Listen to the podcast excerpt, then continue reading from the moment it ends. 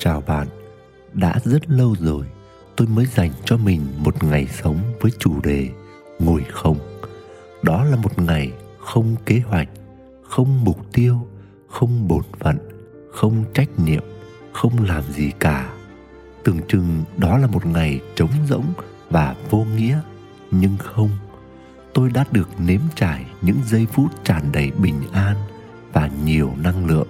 Trước đây, tôi từng nghĩ rằng một cuộc sống ý nghĩa là phải liên tục hành động. Nhưng giờ đây tôi nhận ra, đôi lúc chúng ta rất cần ngồi yên để cảm nhận sự sống dồi dào đang tuôn chảy nơi mình. Chào mừng bạn đã quay lại với kênh podcast của người đánh thức tình yêu. Trong niềm an vui và hoan lạc, tôi được cảm nếm từ ngày ngồi không của mình. Hôm nay tôi muốn chia sẻ với bạn chủ đề về ly hôn bình an mang tên sau ly hôn, tôi sẽ sống hạnh phúc cho anh, cho cô xem. Mời quý bạn thư giãn, thả lòng và lắng nghe. Một trong các kế hoạch sau ly hôn mà tôi thấy nhiều người hay đề ra đó là tôi sẽ sống hạnh phúc người theo đuổi mục tiêu này một cách âm thầm. Có người mạnh mẽ tuyên bố cho người khác biết như một phương châm sống. Dẫu thế nào đi nữa, nếu dừng lại ở đây thì thật tuyệt vời. Nhưng điều tôi muốn nói đó là, có những người không dừng lại ở đó, họ thêm vào mục tiêu của mình một vế đằng sau. Và với họ, đây mới chính là lý do quan trọng tôi sẽ sống hạnh phúc để cho anh, cho cô biết. Ý nghĩ này rất cần được chúng ta suy ngẫm nhiều. Tôi đã từng nghe những câu chuyện quen thuộc kiểu này. Tôi sẽ sống hạnh phúc để anh, để cô phải hối hận, để anh chống mắt lên mà xem, để cho cô sáng mắt ra, để dòng họ nhà các người đừng có cái kiểu khinh thường tôi như thế thế là cuộc hôn nhân dẫu đã khép lại và thủ tục ly hôn dẫu đã hoàn tất và mỗi người đứng trước một ngã rẽ mới, nhưng rồi họ vẫn bị ám ảnh bởi người cũ và những câu chuyện cũ. Và cũng kể từ đó, cuộc đời họ bị dẫn dắt bởi nửa kia. Họ không còn sống cho chính mình nữa, mà để cố chứng minh cho người cũ rằng họ ổn, họ an, họ mạnh mẽ, họ ngon lành và còn hơn thế nữa. Một cách nào đó thì điều này ít nhiều cho họ một động lực vươn lên sau một biến cố để lại nhiều đau thương. Nhưng liệu đây có phải là cách duy nhất để hồi sinh sau đổ vỡ, hay là con đường chắc chắn sẽ đẩy ta vào một bi kịch và bế tắc lớn hơn? Nếu là người ngoài cuộc tôi tin chúng ta sẽ dễ dàng nhìn thấy đó là hạnh phúc vỏ bọc. Điều này có nghĩa là gì? Đơn giản thôi.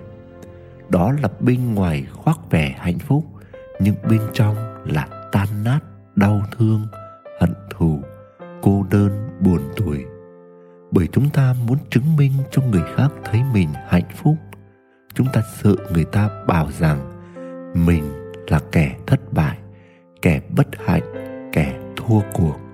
Chúng ta sợ người ta nhìn ra những nỗi sợ hãi và đầy dẫy những bất an bên trong mình.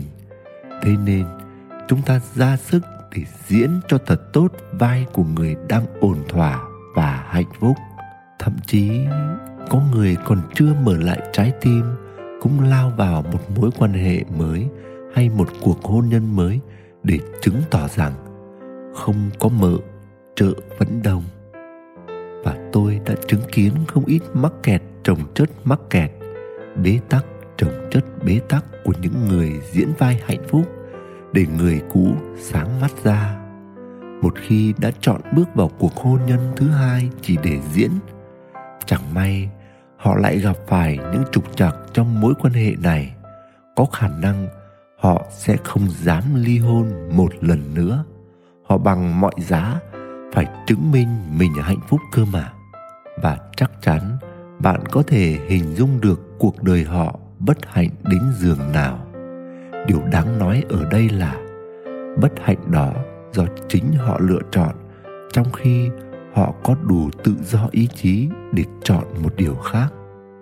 Cũng có những người sợ đau khổ và thất bại trong mối quan hệ tình cảm, nên họ đóng lòng mình lại mãi mãi để không còn một lần thất bại nào có thể xảy ra nữa. Cũng có những người sau ly hôn thì bắt đầu xây dựng cho mình một vẻ bề ngoài độc lập, thành công, mạnh mẽ, không lệ thuộc những thứ mà vì không có nó, họ đã thất bại ở cuộc hôn nhân cũ. Nhưng thứ động lực thúc đẩy họ làm điều này khởi lên từ nỗi sợ hãi đây cũng là một loại vỏ bọc mang tên độc lập, tự do nhưng bên trong không thực sự an yên và hạnh phúc. Nếu chỉ nhìn thoáng qua bên ngoài, chúng ta rất khó để phân biệt một người hạnh phúc thực sự sau khi ly hôn và một người cố tỏ vẻ mình hạnh phúc để chứng minh. Đôi khi, chỉ có bản thân người đó mới biết được, bởi mọi biểu hiện bên ngoài có thể giống nhau nhưng mọi thứ bên trong họ là rất khác. Chúng ta quên mất rằng hạnh phúc đích thực là thứ mà không có một chiếc áo hay một vẻ mặt nào có thể che giấu được, bởi hạnh phúc nó mang theo một thứ ánh sáng và bình an mà dẫu có nhắm mắt lại, chúng ta vẫn cảm nhận được. Thế nên, chẳng cần phải chứng minh chỉ cần ta sống hạnh phúc và hạnh phúc sẽ tự biểu đạt về nó cho thế giới này. Và ta chỉ có thể chạm tới hạnh phúc đích thực khi chúng ta thấy mình xứng đáng để hạnh phúc. Vậy nên, điều duy nhất chúng ta cần làm là hãy trở nên xứng đáng. Và việc mình có xứng đáng hạnh phúc hay không vẫn là một lựa chọn. Chúng ta hoàn toàn được quyền lựa chọn mình xứng đáng, dẫu ai đó gây ra lỗi lầm gì với mình hay thậm chí mình là người có lỗi.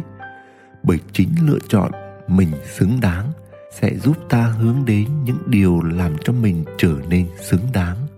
Lúc bấy giờ, dẫu có ai khen hay chê ta, công nhận hay chối bỏ ta, dõi theo hay mặc kệ ta, thì ta vẫn cứ sống xứng đáng và ta hạnh phúc. Tôi đã có chút nhói lòng khi ngồi nghe tâm sự của một cô bạn. Cô ấy đã không giấu nổi sự thất vọng và sụp đổ khi nghe tin chồng cũ của cô ấy vừa qua đời đột ngột. Lúc đầu, tôi ngỡ đó là cảm xúc với một người đã từng là một phần của cuộc đời mình, một người đã từng gắn bó, chung sống và là cha của con mình. Nhưng không phải vậy. Cô ấy bảo rằng tớ đã cố gắng sống cho thật hạnh phúc để anh ta phải hối hận. Sắp đến ngày tớ gửi thiệp cưới cho anh ấy thì chuyện lại ra thế này. Thực sự, cuộc hôn nhân sắp tới không phải là một cuộc hôn nhân mà tớ có cảm xúc. Hài rất kịch nhưng rất thật. Không biết câu chuyện của mỗi chúng ta như thế nào. Không biết liệu có ai đó vẫn đang chìm đắm trong việc sống để chứng tỏ điều gì không?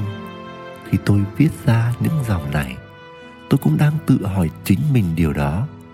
Đôi khi, chúng ta sẽ không biết được mình có đang hạnh phúc từ bên trong hay chỉ cố tỏ ra bên ngoài. Nhưng may mắn là bên trong mỗi chúng ta luôn có hạt giống của hạnh phúc đang chờ được tưới tắm.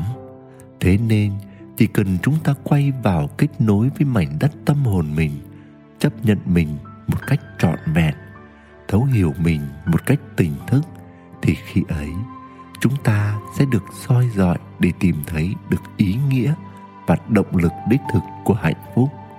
Khi ấy, mỗi bước chân của chúng ta sẽ bình an hơn và những vết thương của hậu ly hôn sẽ dần được chữa lành và liền dẻo và phương châm sống của ta sẽ là tôi chọn hạnh phúc vì tôi xứng đáng. Nguyễn đức quỳnh, người đánh thức tình yêu.